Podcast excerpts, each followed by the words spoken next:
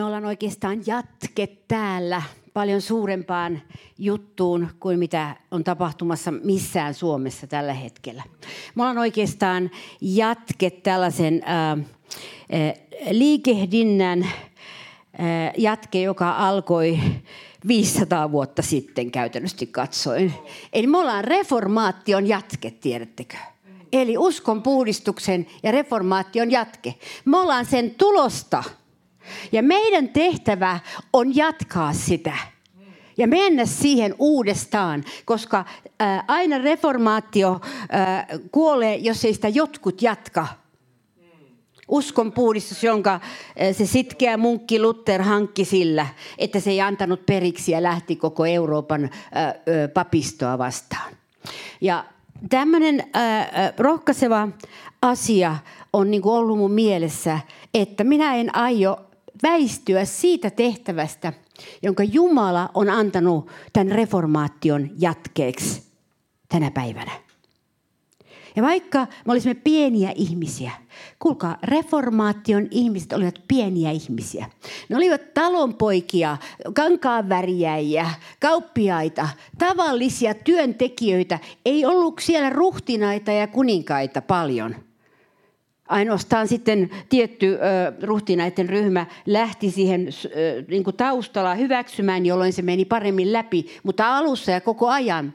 Ja Ja mitä olen lukenut siitä historiasta, niin se on inspiroinut minua valtavasti, että pienillä ihmisillä on valtava rooli Jumalan liikehdinnöissä. Pienillä ihmisillä.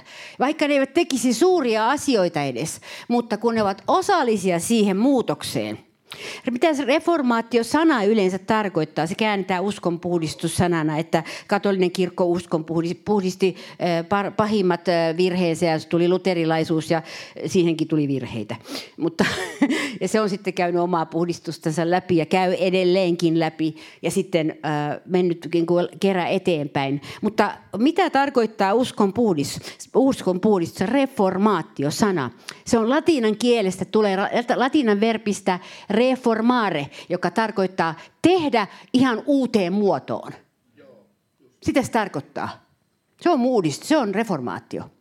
Ja jos ei seurakunta jatkuvasti hae sitä, mikä on se uusi pyhän hengen johdatuksessa oleva uusi muoto, millä tavalla he toteuttavat tätä käskyä, minkä Jeesus antoi viedä sanomaan Jeesuksesta eteenpäin. Koska me emme voi matkia toisia. Me emme voi mennä toisten käskyjen mukaan. Sanotaan, kun minä teen näin, niin sinunkin täytyy tehdä näin. Emme voi mennä. Vaan tämä, on, tämä täytyy tapahtua sydämen vakaumuksesta ja sydämen halusta. Yksilöiden sydämen valinnoista ja sydämen vapaudesta. Muuten ei tule mitään. Se oli reformaation voima, että ihmiset halusivat sitä. He halusivat sitä. Ja tämä on sama meillä, mikä meillä on tässä, että niin paljon kuin löytyy meitä, jotka haluamme nähdä todellisen läpimurron Suomessa, siis äh, lopulta, niin, niin paljon kuin löytyy tästä kaupungista, tämän äänen kuuluvilta, toisista kaupungista, niin paljon kuin niitä löytyy, niin suuren aukon me saamme, niin paljon kuin niitä löytyy. Ja minusta on semmoinen tunne, että Pyhä Henki kerää näitä ihmisiä ja valitsee näitä ihmisiä, koska se tarkoittaa sitä, että tämä ei ole muoti-ilmiö. Tämä ei ole yksi suurkokous kyseessä. Tämä ei ole, että joku tulee ja hetken aikaa saa aikaan liikehdinnän. Ei, vaan tämä on se, että tapahtuu ihmisissä sisällä jotakin, jonka jälkeen Jumala alkaa ulkoisesti myös toimia heidän kauttaan. Koska ei apostoleiden kautta olisi tapahtunut ihmeitä, ellei heidän sisällään ensiksi olisi tapahtunut jotakin. Heidän sisällään tapahtui ensiksi jotakin. Ja tässä asiassa fuskataan tosi paljon. Ja luvataan, että tulee ihmeiden lahja ja lu- tulee tämä lahja ja tuo lahja. Ja ei tule, jos ei siellä sisällä tapahdu ensiksi jotakin. Ja koska mä olen täysin vakuuttunut tästä asiasta, mä olen melkein lähes kaksikymmentä vuotta ollut julistustehtävässä pastorina, niin mä olen niin vakuuttunut tästä asiasta. Sen takia mä voin sanoa sen kuninkaiden ja keisarien edessä. Että se on näin. Jos ei sisällä tapahdu ensin jotakin, ei sitä ulkoilta kaadeta sinne. Ensin tapahtuu sisällä jotakin. Tulee nälkä, jano, halu muutokseen, halu reformaatioon, halu siihen. Ja tämä on, tämä on se avain, mitä Herra on minulle näyttänyt tästä. Ja, tämä, ja juuri se, että se on kaikille mahdollista, että se aika on nyt. Se aika on nyt. Se on menossa nyt. Me näemme sen käytännössä siitä, koska se pelästyttää myös. Se pelästyttää myös. Muutos ja pitääkö tässä ruveta joksikin ihmeelliseksi? Ei. Ruveta todelliseksi. Se on se. Ole sitä, mitä Jumala sinut tarkoitti. Miten, mikä, minkä tien sulle on Jumala määrännyt ja sen, minkä tason Jumala on sulle määrännyt. Ole sitä täysillä. Ja tätä rehellisyyttä tarvitaan Suomen Sionissa. Että ei ole toinen toistensa matkijoita. Ei ole ikään kuin joku tyyli, johon lähdetään mukaan. Tai joku virtaus, johon lähdetään mukaan. Vaan tiedättekö, kun Jumalan pyhän hengen reformaatio herätys tulee, niin se on toisen näköinen, tiedättekö, kuin mitä me, mikään, mitä me ollaan tähän mennessä nähty. Ei me olla nähty sitä vielä. Meillä on nähty vielä sitä. Ja mä tunnistaisin sen, jos mä näkisin sen. Ja mä oon tunnistanut sen, missä se on lähellekään ollut, mutta se ei ole ollut tässä maassa. Se on ollut muualla, edes lähelle sitä. Koska siellä puhe on erilaista. Siellä puhutaan eri tavalla. Siellä puhutaan eri tavalla.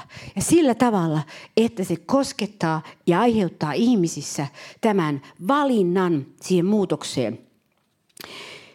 Ja mä olin tosi onnellinen, kun me, me ollaan menossa Annen kanssa pienelle lomamatkaan tuonne Tsekkoslovakiaan, Prahaan ää, juhannuksen jälkeen. Ja samanaikaisesti, juuri vaikka me emme tienneet, siellä on järjestetty reformaatiokonferenssi.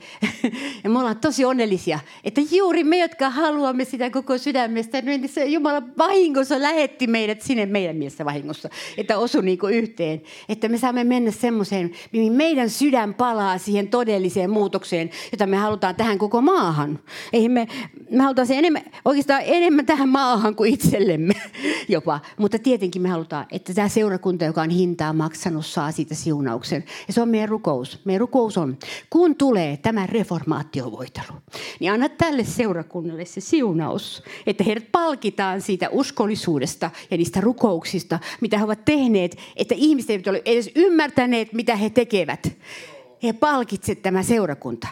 Nekin, jotka eivät täällä nyt tänään ole, mutta palkitsen ne, jotka ovat olleet täällä uskollisia ja ovat olleet mukana sellaisessa, joka on ikuista, joka johtaa sellaisiin ikuisiin tuloksiin, jumalallisiin tuloksiin. Sitä me tavoitellaan. Me ei tavoitella suuria väkijoukkoja, puolet niistä ei ole edes pelastuneita, vaikka ne sanoo olevansa. Ymmärrättekö? Tämä on meidän kokemus. Ihmiset ei ole edes kohdannutkaan, eivät ole edes kunnolla tulleet uskoonkaan. Ja, ja, ja, ja sillä tavalla, että he tuntisivat Jeesuksen. Kyllä se päämäärä on uskoon tulolla, että ihmiset tuntevat Jeesuksen. Että he pystyvät rukoilemaan Jeesukselle, että hän ei ole kivipatsas, vaan on elävä. Pystyvät sanomaan, että Jeesus, sinä olet elävä Jumala. Kosketa, auta, tee tämä minun avukseni ja niin päin, niin päin pois, miten sitten rukoilevatkaan. Mutta elävää Jumalaa. Psalmi kuusikymmentäyhdeksän yhdeksän sanoo, Jeesus sanoi tällaiset sanat, tai siellä se on kirjoitettu, nyt muista oliko se Jeesus vai oliko se profeettojen sana, mutta sanotaan, että kiivaus sinun huoneesi puolesta kuluttaa minua. Se tarkoittaa, kiivaus ei tarkoita tässä vihaa, vaan se tarkoittaa sitä, että se palo, Se palo nähdä Jumalan seurakunnan nousevan aivan toiselle tasolle tässä maassa. Se kuluttaa rukoilijan ja sen etsijän sydäntä. Se palaa siellä ja hän haluaa sen nähdä. Ja mä, mä rukoilen, että tämä kuluttava tuli saisi tulla meidän sydämiimme laajemmalti tässä maassa, mutta, mutta rukoilijoiden sydämiin ja niiden, jotka, jotka eivät... Su- Eivät suostu tyytymään siihen, mitä jo on ja mitä kaikki muut tekee. Että kun kaikki muut tekee tätä, niin meidänkin pitää tehdä tätä. Ja, ja tämä ei ollut sitä reformaation henkeä. Siinä oli sellainen, sellainen äh, kuuliaisuus ja tottelevaisuus Jumalalle, että lähdettiin etsimään, että mitä sinä sanot, Herra. Mitä sinä sanot, Herra? Ja mä oon elämäni johdatuskysymyksessä usein monia vaihtoehtoja ollut, ollut kun on tämmöinen liikekannallepano ihminen olin aikanaan, niin, äh, siis, niin, tota, niin mulla oli monta kertaa tällaisia tilanteita, jossa oli vaihtoehto sinne, vaihtoehto tänne, vaihtoehto tehdä sitä, vaihtoehto tehdä tota. Ja niin mulla oli aina se, että mutta mitä sinä sanot, Herra, oli se kysymys, jonka mä tein aina. Ja vasta silloin mä lähdin liikkeelle. Ja tämä oli se sana, mikä myös me sanoimme, kun me aloitimme tämän seurakunnan. Mitä sinä sanot, Herra? Ja se on edelleen meillä se kaikkein suurin kysymys. Kaikkien valintojen edessä, mitä sinä sanot, Herra? Ennen sitä ei tehdä mitään, mutta mitä sinä sanot, Herra? Sitten tehdään asioita. Koska Herra ei erehdy ja Herra ei lähetä meidän luoksemme kymmentä profeettaa, jotka kaikki sanovat eri tavalla. Vaan Herra yleensä puhuu sisäisen maailman kautta silloin, kun on tärkeistä valinnoista kysymys ja tärkeistä suunnista kysymys, mitä me joudumme valitsemaan. Hän, hän puhuu henkilökohtaisesti aina silloin. Ja siinä tapahtuu vielä jotain muuta. Reformaatiolla oli myös hintansa. Ja tiedättekö, ketkä olivat reformaation minun ymmärtääkseni kaikki läpimurtorukoilijoita? Ne olivat todennäköisimmällä minun ymmärrykselläni ne hiljaiset luostarien rukoilijat. Keski-Euroopassa täynnä olevat luostarit, munkit, nunnat, jotka pystyivät hiljaisessa rukouksessa vuodattamaan sydämiensä Jumalalle. Kukaan ei pystynyt sitä kontrolloimaan, kun hiljaa yksinäisyydessä rukoilivat. Sen on täytynyt olla valtava rukous satoja vuosia ennen kuin reformaatio tuli, että se rukoiltiin läpi. Hiljaisesti siellä ja taisteltiin läpi. Ja mä uskon, että kun tulee palkanmaksupäivä kerran Jumalan valtaistuimen edellä, niin siellä tulee yllättäviä totuuksia esille. Siellä tullaan näyttämään juuri, ihmiset tullaan palkitsemaan, josta me emme olisi koskaan ajatelleet, että ajatelkaapa vaikka näitä pyhiä ihmisiä, jotka olivat siellä luostareissa, valtavat satoja. Ja tuhansia, tuhansia ihmisiä tullaan palkitsemaan siitä näkymättömästä roolista, mikä he tekivät. Näkymättömästä roolista. Ja sama on nytkin. Paljon ihmisiä tullaan valtaistuimen edessä palkitsemaan näkymättömistä rooleista, näkymättömistä palvelutehtävistä, näkymättömistä teoista, joita he ovat tehneet. Ja valinnoista, mitä he ovat tehneet Jumalan edessä. Tullaan palkitsemaan. Heidät palkitaan siellä Jumalan valtaistumme edessä. Tässä on aina muistettava tämä lopullinen päämäärä. Jos siitä harhaudutaan pois, mikä on lopullinen päämäärä, että me, me palvelemme loppujen lopuksi Jumalaa sen tähden, että kerran meidät kootaan valtaistuimen eteen. Kerran meidät kaikki kootaan. Ja siellä ei auta selittää mitään äh, selityksiä. Että kun mulla oli vaikka huono pastori, niin mä en voinut palvella sua. Tai, tai jotain muuta vastaavaa. Tai mulla ei ollut sitä mahdollisuutta eikä tätä mahdollisuutta. Koska useimmiten meillä on paljon mahdollisuuksia. Aina löytyy, kun on sydän auki. Silloin löytyy mahdollisuuksia. Ja se, että tämä on, on vähän sellainen tiukka sana, minkä mä tuon tässä nyt. Vaikka tämä kuuluu tähän reformaatioon, koska mä näin, näin tuota, katsoin tämän ohjelman. Se kannattaa katsoa Lutherin elämästä. Tämä ohjelma Alfa, Alfa-kanavalta tulin, jos joku haluaa katsoa, niin se on tosi havainnollistettava ohjelma ää, tästä, että minkälainen, minkälainen muutosprosessi ja, ja taistelu siinä, siinä oli. Niin mikä siinä tapahtuu? Tämä on, tämä on sellainen sana, jota mä en niin kuin voi tavallaan ää, kieltää, koska jos tuli tulee ihmisen sydämeen, niin jotain on, merkittävää on tapahtunut siellä ennen sitä. Tuli ei tulla poksaida vaan noin yksi, kaksi. Sellainen tuli, joka kestää lyhyen aikaa, on pinnallinen, se tulee yksi, kaksi. Mutta todellinen Jumalan tuli, sitä on edeltänyt tietyt asiat. Tietyt asiat. Ja yksi niistä on tämä johon mainitsin seuraavaksi, seuraavaksi on Jesajan kirjasta. Sanotaan näin, että Jesaja oli siellä, se oli profeetan kutsumisen, joo, se on ollut, ö, joo, hän oli siellä temppelissä. Ja Jumalan pyhyys laskeutui siellä temppeliin näkyvällä ja konkreettisella tavalla. Jos Jumalan pyhyys on laskeutunut Jerusalemin temppeliin, Jerusalemin olevan temppeliin näkyvällä ja konkreettisella tavalla, että profeetta näki sen ja tunsi sen pyhyyden läsnäolon, että kynnyksen perustukset vapisivat ja enkelien huuto, serafien huuto kuului ja huone täyttyi savulla. Kerrotaan tämmöisiä manifestaatioita siellä temppelissä oli. Niin, niin se on ollut todellista ja Jumala ilmestyi siellä, mutta sen seuraus... Me olemme nähneet nimittäin manifestaatioherätyksen täällä Suomessa, joka tarkoittaa sitä, että on, on manifestaatioita, mutta siinä ei ole tullut savua, eikä siinä ole tärissyt paikka, eikä siinä ole tullut pyhyyden läsnäolo sillä tavalla. Mutta me olemme nähneet paljon manifestaatioita ja, ja Pyhän Hengen kautta tuleita manifestaatioita. Ja mä olen itse, en vastusta missään nimessä Pyhän Hengen kosketuksia. Mä olen Pyhän Hengen, Pyhän Hengen ihminen, mutta mä tarkoitan sitä, että on olemassa enemmän, joka tekee vielä enemmän, koska ne menee ohi, niiden vaikutukset menee ohi aika pian. Harva on muuttunut kymmeneksi vuodeksi, jos hän on saanut jonkun manifestaatiokokemuksen. Mä en tiedä ketä oikeastaan. Se on lyhytaikainen, lyhytaikainen. Se on Jumalan kosketus, se on hengen kosketus. Ja mä en millään missään nimessä vastusta enkä halveksi sitä. Mä rakastan Pyhän Hengen erilaisia kosketuksia. Mutta nyt me haetaan jotain vielä enemmän, ainakin minä. Koska mä oon koskettanut tätä reformaatiohenkeä. Mä haluan todellisuutta. Mä haluan todellisuutta ja se muuten on ainoa, mikä tulee iskee tämän kansan sydämeen. Suomalaiset on oikeastaan perisjuureltaan semmoisia semmoista maalaiskansaa, joka juurevaa kansaa, joka kun ne näkee todellisia asioita, niin ne uskoo. Suomalaiset on semmoisia. Amerikkalaiset saa vietyä vähän sinne ja vähän tänne sellaisella niin kuin soulla melkein ja vähän sellaisella äh, pinnallisella jutulla.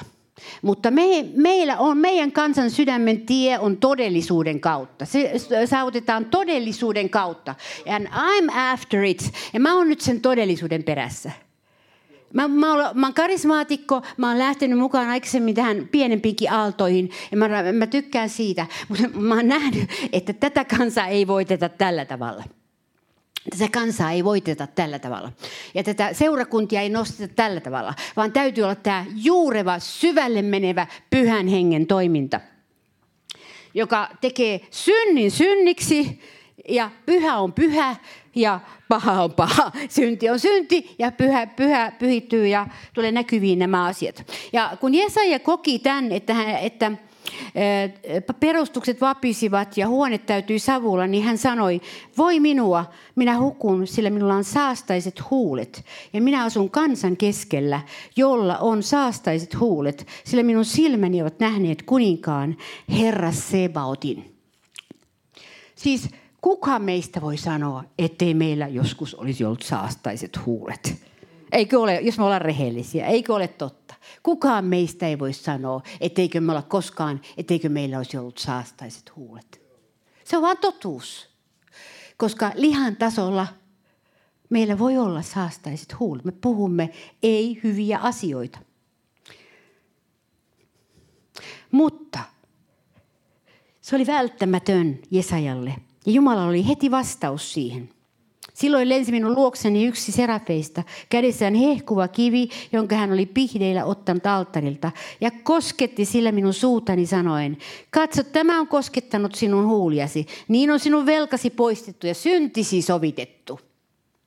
Jo, noin varhain, Jerusalemin temppeli Jesajan aikaan, tuli tämä sovitus siihen, että ainoa sovittava asia mihinkään meidän huultemme saastaisuuteen on Jeesuksen veri. Jeesuksen veri. Sovitus Golgatalla on ainoa vastaus. Veri on ainoa vastaus. Veri pyyhkii meidän huulemme, veri puhdistaa meidän mielemme, veri puhdistaa meidän korvamme, veri puhdistaa meidän koko olemuksemme. Veri on ainoa. Jeesuksen Golgatan veri on ainoa. Se on ainoa puhdistava. Ei mikään tunnekokemus puhdista, vaan Jeesuksen veri. Että se synti on sovitettu. Ja tämän jälkeen, kun se synti oli sovitettu ja huulet oli puhdistettu. Ja psalmi viisikymmentäyksi seitsemän, että on tällainen rukous vielä, että sanotaan, että profeetta rukoilee, Herra, avaa minun huuleni. Tämäkin on mielenkiintoinen, että Jumala jopa siinä, mitä me puhumme, julistamme, jos me evankelioimme, opetamme, profetoimme, niin me, me rukoilemme ensin, Herra, avaa minun huuleni, että minä puhun niitä ja näitä, vaan että minä puhun, Herra, että sinä avaat minun suuni, sinä avaat minun huuleni puhumaan Jumalan sanaa oikein. Erityisesti julistajat joutuvat... joutuvat näin, ja mä oon itsekin rukoillut tätä rukousta, että Herra, että avaa minun huuleni, että minä voin puhua sitä, mitä sinä haluat, eikä sitä, mitä ehkä, ehkä ihminen haluaisi tai odottaisi aina. Mutta Herra, tärkeintähän on, että me kuulemme Jeesuksen äänen, eikö ole? Eikö se ole kaikkein tärkeintä? Koska hän on vapahtaja, hän on vapauttaja, hän, on, hän tuo totuuden rakkaudessa. Sen takia meidän täytyy rukoilla, että Herra, avaa minun huuleni ja puhdista minun huuleni. Silloin on sanoma, sanomalle auki ovet. Me voimme puhua. Herra, avaa minun huuleni. Koska päivittäin me saatamme puhua tyhmyyksiä. Me, saatamme, herra, me joudumme päivittäin sanomaan, että Herra, oi Herra, avaa minun, puhdista minun huuleni. Joku voi olla, että ei puhu paljon päivässä, niin ei kerkeä saastuttaa huuliansa. Mutta minä ainakin puhun jatkuvasti. niin tota, joutuu rukoilemaan paljon, että Herra, Herra, puhdista minun huuleni ja avaa minun huuleni, että minä puhun niitä sanoja, joita sinä haluat minun puhumaan. Kussakin hetkessä. Ja sen jälkeen Herra sanoi, kenenkä minä lähetän, kuka menee meidän puolestamme. Ja silloin tämä profeetta, jonka huulet oli puhdistettu ja sydän oli puhdistettu ja hän oli vapaa.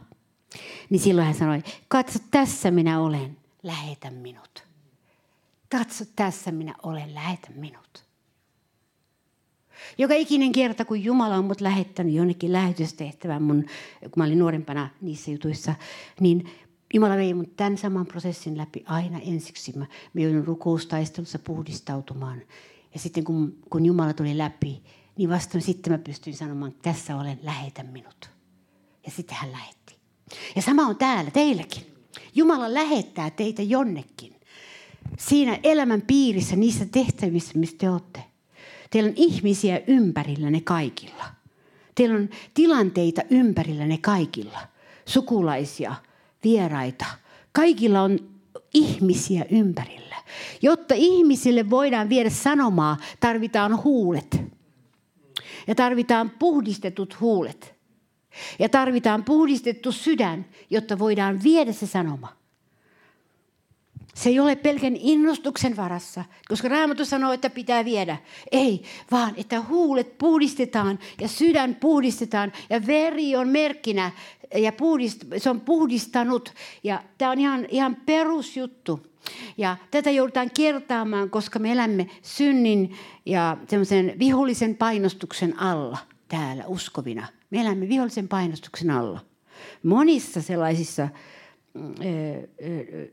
tilanteissa, joissa koemme tämän saastan, mikä syvyydestä tulee tulevan meidän päällemme. Me joudumme puhdistautumaan huulemme, sydämemme, pitämään itsemme puhtaana.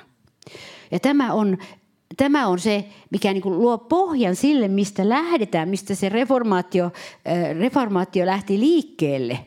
Ja tämä Jumalan työ ja tämä, tämä tuli, tulinen sydän. Ja mä oon elänyt tässä tämän herätyksen hengen maailmassa ja tutustunut näihin Walesin ja Hebridien herätykseen ja näihin, näihin herätyksiin, mitä Jumala on antanut, niin minulle herätyssana ei ole kevyt sana. Oi, että herätys tulee, herätys tulee. Mä en puhu tällä tavalla herätyksestä. Mä tiedän, että mitä se oli niille rukoilijoille ja niille taistelijoille ennen sitä. Ja mä tiedän, mitä tapahtui, kun tuli todellinen herätys. Ja, ja nää, nää, onneksi niin kuin nyt niitä on nostettu esille, koska ne voi myös meidän ajassa tapahtua. Todelliset herätykset, jolloin pyhäinkin suverenisti lankesi paikkoihin niin, että, että niin, äh, he, esimerkiksi Hebridien herätyksessä siellä Englannin saari, saari siellä lännessä, ei idässä. Ei lännessä. Kuitenkin siellä Hebridien saaret, nyt en muista geograafista tilaa siellä, missä se on, on, mutta se on yksi kuuluisimpia niistä, jossa oli suvereni Jumalan hengen toiminta, jolloin saattoi olla niin, että tanssisali oli täynnä nuoria ja Jumalan henki tuli sinne. Niin, että ne nuoret oli siellä lattialla maassa makaamassa ja rukoilemassa Jumalaa. Kuka haluaa tätä? Mä haluan tätä. Nähdä jotain meidän ajassa tällaisia asioita, että suvereni pyhästä, pyhä hengen toiminta tulee, jolloin se, he rukoilivat syn, synnin tunnustuksia, he rukoilivat syntejänsä anteeksi ja he tekivät parannusta ja, ja, ja tällaista ilman, että siellä oli saarnaajaa. Ei siellä ollut saarnaajaa, siellä oli pyhä henki. Synnin tunto lankesi sen tanssisalin päälle. Ja älkää tulkitko tätä, että minä olen tuomitsemassa kaikkia, jotka tanssivat jotakin, ö, mitä tahansa, missä tahansa. Se ei ole sitä, vaan se oli sellainen tanssisali juuri, jossa ollaan muut, on muut asiat mielessä. Ja, ja samalla tavalla niin kuin, ö, oli, oli monissa tällaisissa paikoissa, että, että poliisiasemalle ilmestyi pyhä henki ja siellä oli, kaikki teki parannusta siellä. Ilman, että kukaan oli saarnaamassa edes mitään. Siis ei voi olla niin, että Herra, sä käyt tämän maan ohitse. Ei voi olla niin, Herra, että sä käyt tämän maan ohitse. Sä oot käynyt niin monissa paikoissa. Ja nyt herätyksen henki nostaa tätä henkeä eri puolilla maailmaa. Ei voi olla, Herra, että sinä käyt tämän maan ohitse. Ja sen takia mä rukoilen, Herra, Suomen puolesta erikoisesti, että me emme, me emme jäisi paitsi näitä suvereeneja Jumalan voiman ilmestymisiä ja että sellaisia parannuksen tekoja, jossa koululuokkaan voi tulla pyhä henki ja ihmiset, ihmiset äh, tekevät siellä parannusta ja kääntyvät, kääntyvät. Mulla on pieni kokemus tästä, kun mä tulin uskoon. Mä todistin sille luokalle, jossa mä olin opettajana. Mulla on ihan pieni kokemus siitä, kun pyhä henki tuli sinne luokkaan suvereenisti. Ja mä en itse tiennyt edes, mikä se on, joka tuli, että, koska mä olin just tullut uskoon. Ja mä olin ihan pihalla itsekin siinä. Jos mä olisin ollut kokeneempi uskoon, mä olisin heti tiennyt ja mä olisin pitänyt herätyskokouksia, mutta olisi potkittu pois koulusta sen takia ilman muuta siihen aikaan. Mutta kun mä en tiennyt, mikä se oli, joka tuli tarkalleen, niin tota... Just olin edellisenä kaksi päivää aikaisemmin antanut elämäni Jeesukselle. Niin, äh, niin, mä, olin in, mä, en tiennyt, mitä se, mä en tiennyt, mitä tehdä sen kanssa. Mutta tänä päivänä mä tiedän. Mä tiedän, mitä tehdä, jos sellainen henki tulee. Mä tiedän. Niin mä rupean heti julistamaan Jeesusta, että hän on pelastaja, hän on parantaja, hän antaa sun synnit anteeksi. Ja sen mulla olisi pitänyt silloin tehdä, mutta mulla ei ollut mitään tietoa, mitä tehdä. niin, niin, eikä Jumala tiedä, että sen takia Herra ei mua tuomitse siitä. Ja ehkä se oli hyvä. Se oli pohjalainen koulu, niin olisi voinut olla. olla, olla tota. Mutta siitä oli hyvä, hyvä tulosta ja kyllä se jäi niille mieleen. Ja voi olla, että kirkkaudessa siellä on. On niitä ihmisiä, niitä nuoria, jotka kuulivat sen todistuksen, koska se ei sen selvempi voinut olla. Että mä tein sen kyllä selväksi, että on kaksi paikkaa, taivas ja helvetti. Ja se on hyvä muuten tehdä selväksi, että ei ole vain taivas, vaan on myös helvettikin olemassa.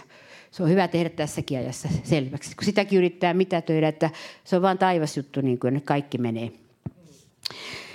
Ei, on olemassa taivas ja kadotus. Ja pyhän hengen alla me voimme julistaa näitä asioita viisaudella, viisaudella myöskin sitten ja Jumalan hengen johdossa. Mutta kyllä se niin on, että kun pyhä henki suverenisti tulee, niin, niin kokeneematkin Jumala-ihmiset, niillä menee vähän niin kuin pasmat sekaisin.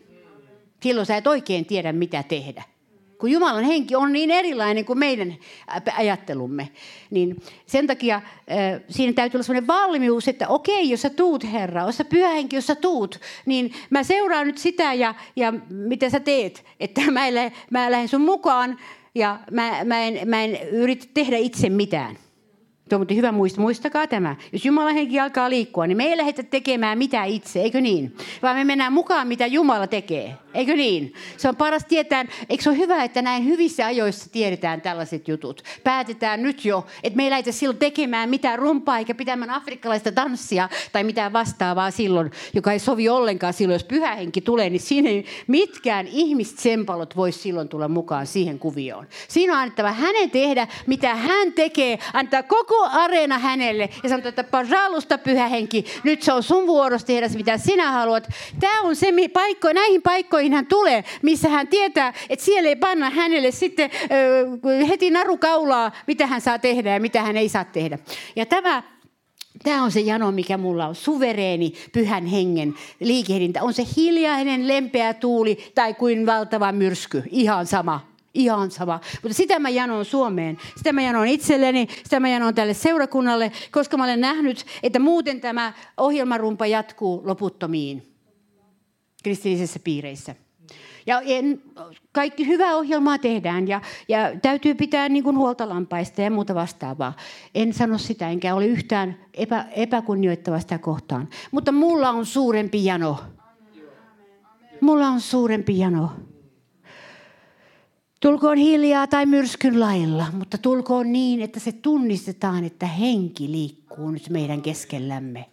Tulkoon Herra niin kuin hän sen päättää, mutta tulkoon se niin, että se tuo sen reformaation tullessansa. Sen uudelleen muotoutumisen, jota ihmiset on yrittänyt tehdä, mutta se ei onnistu, kun ihmiset sen tekee. Mutta kun Jumala sen tekee, niin se onnistuu. Silloin se lähtee jumalisesti liikkeelle ja syntyy todellista siitä, joka tulee kestämään, niin kuin reformaatio oli, koska se lähti Jumalasta liikkeelle. Se oli todellinen ja se kesti. Ja ihmiset olet valmiit kuolemaan sen edestä. Tämä on se, mitä, mitä mä näen hengessä, hengen silmin Suomen yllä. Ja mä luulen, että se on Euroopankin yllä. Mä luulen, että se on se, mitä Jumala nyt on vuodattamassa sinne, missä on avoimia sydämiä, jossa otetaan taivaasta vastaan, mitä taivaasta annetaan. Ja lähdetään menemään taivaan ohjelman mukaan, eikä sen mukaan, mitä tämä maailma odottaa, vaan taivaan ohjelman mukaan.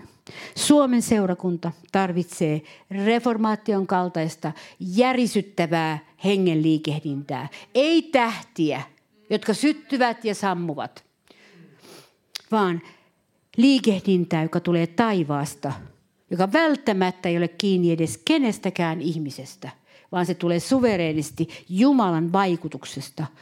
Synnyttää synnin tunnon, synnyttää parannuksen teon, synnyttää elämän muutoksen, synnyttää toivon ja tulevaisuuden ja synnyttää valtavan vapauden palvella Jumalaa. Ja silloin sanoma lähtee evankelioinnissakin ja evankeliumin sanoma aivan toiselta tasolta.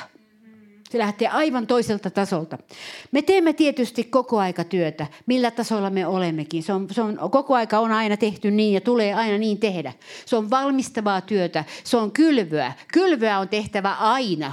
Kylvöä on tehtävä aina, sillä kylvö tuottaa hedelmän. Mutta voi olla, että ne, jotka esimerkiksi kylvävät nuorten sydämeen tänä päivänä, eivätkä näe hedelmää. Esimerkiksi jossain koulussa uskovat opettajat. Voi olla, että he tulevat olemaan niitä, jotka tulevat näkemään näiden nuorten uskoon tulot. Ja he tulevat näkemään, että se kylvö tulee kantamaan hedelmää, koska se periaate on yleensä aina niin, mä oon huomannut, että ketkä kylvävät tosissaan, niin he jollain tavalla tulevat näkemään sen sadon. Se näkevät sen sadon. Se on, se on niin kuin sellainen ymmärrys, mikä mulla on tullut vuosien aikana, että se sen, ne, jotka kylvävät, ne näkevät sadon. Ne, jotka ovat kylvämisessä mukana, ne ovat mukana sadon näkemisessä myöskin. Ja, ja et se on Jumalan oikeudenmukainen. Siis meidän Jumalamme on oikeudenmukainen ja vanhurskas. Ja tämä on se, mikä asetetaan paikalleen tässä tulevassa herätyksessä, mikä tulee. Siihen tulee oikeudenmukaisuus ja vanhurskaus tulee. Ja todellisuus. Tämä on se, mihin mä uskon, että, että tapahtuu tässä maassa, koska me ollaan osa tätä, tätä herätysliikehdintää tämän esirukouksen, esirukoustyön kat- kat- takia. Ja tiedättekö, ei mitään vastusteta niin paljon kuin rukousta uskovien keskellä. Se on muuten yllättävä asia. Ei luulisi, että näin on. Mutta se on vaan niin, että se ei ole suosittu asia. Se vaan on näin. Mutta ne, jotka uskovat siihen ja roikkuvat siinä kiinni, niin he tulevat näkemään, että se on taivasten valtakunnan salainen ase. Amen. Sillä kaadettiin rauta esirippu rukouksella, maailmanlaajuisella rukouksella rautaesiripun aukenemiksi. Kaivettiin ja kaadettiin alas. Kymmeniä vuosia oli se rukoustaistelu Suomessa. Mäkin olin niissä ryhmissä mukana, jossa rukoiltiin tämän rautaesiripun kaatumista. Ja, ja niinhän se kaatui. Halleluja. Ja samoin mikä este tahansa, mikä on, niin niinhän se kaatuu rukouksen kautta. Niinhän, vaikka olisi minkälainen henkivalta, tukkeuma seurakunnassa tai mikä tahansa, mikä lama tahansa, niin niinhän se kaatuu, eikö niin? Niinhän se kaatuu, kun me rukoilemme, koska sitä on liian paljon todisteita, että näin käy. Koska meidän Jumalamme on niiden puolesta, jotka taistelevat hänen puolestaan. Jotka taistelevat hänen asiansa, hänen puhtautensa, pyhyytensä ja hänen koko totuutensa tulemista lävitse. Jumala on niiden puolella. Ja loppuviimeksi hän sanoi, että nyt riittää. Halleluja. Me ollaan siis tosi hyvällä tiellä. Niin, mä olen tosi hyvällä tiellä. Ja mä rukoilen kaikkien niiden puolesta, jotka katsoo netistä tätä, jotka on tällä samalla tiellä, vaikka on toisessa paikkakunnassa. Mä tiedän, että tässä on Helsingistä Lappiin asti katsojia, siellä täällä yksilöitä. Niin mä puhun myöskin niille, että te olette hyvällä tiellä. Te olette hyvällä tiellä ja tulette näkemään, että rukous tulee olemaan se, joka antaa lopullisen vastauksen. Joka tulee tuomaan lopullisen vastauksen Suomelle. Ja tulee vielä valmistamaan Suomea niihin suuriin muutoksiin, joita tulee tapahtumaan viimeisinä päivinä. Valmistamaan, että uskovat tulevat seisomaan ja kestämään pystyssä ja pitämään sanomaa ylhäällä kaikkein vaikeimpinakin aikoina. Ja katsokaa, me olemme valmistavassa myös seuraavalle sukupolvelle jo tietä. Me olemme valmistavassa meidän lapsillemme tietä, lasten lapsillemme tietä. Emme me ole niin itsekkäitä, että me ajattelemme, että tässä on kysymys vain meistä ja meidän läpimurrosta. Vaan minä näen koko sen seuraavan sukupolven. Mä vaan mun lasten lapsen sukupolven ja mun äh, kaikkien äh, lasteni sukupolven. Mä näen, että tämä on heitä varten myös. Ja myös sä voit nähdä sun lastesi sukupolven ja sun kaiken sen, mitä he tulevat saamaan palkaksi, koska sinä rukoilit.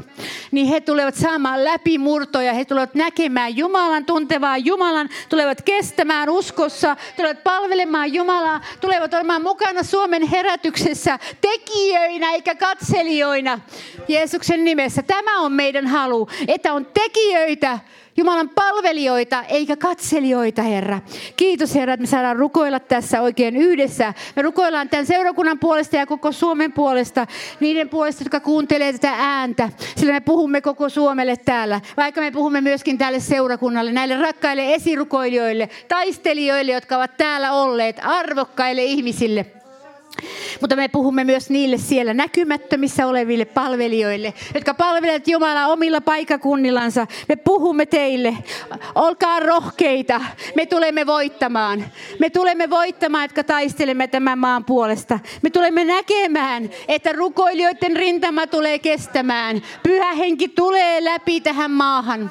Pyhä henki tulee ilmestymään tässä maassa. Jumalan voima tulee ilmestymään tässä maassa. Ja me tulemme näkemään uudenlaisia ajan tässä maassa. Ja me tulemme sanomaan Herralle, halleluja, sinä uskollinen Israelin Jumala, joka olet katsonut tämän maan puoleen ja kuullut rukoukset, uskollisten rukoilijoiden rukoukset. Kiitos Herra siitä, että sinä, sinä, sinä et ole ollut kuuro, vaan sinä olet kuullut. Ja me ylistämme sinua, että me saamme olla sinun lapsiasi, palvella kuningasta, joka on niin uskollinen, niin ihmeellinen, niin valtava, niin suuri. Hän ansaitsee kaiken kunnian. Kaiken palvonnan, kaiken, kaiken rakkauden, mikä meillä on antaa hänelle. Hän ansaitsee kaiken meidän kättemme työn Jumalan kunniaksi. Hän ansaitsee kaiken. Isä, sinä ansaitset kaiken. Jeesus, sinä ansaitset kaiken. Sinä ansaitset meiltä kaiken. Sen, mitä me voimme tehdä täällä. Saviastioina kunnioittaa sinua elämällämme ja palvelullamme ja sillä, mitä me haluamme sinulle olla. Kiitos, että me olemme saaneet, Herra, ottaa vastaan ihmeellisen Jumalan.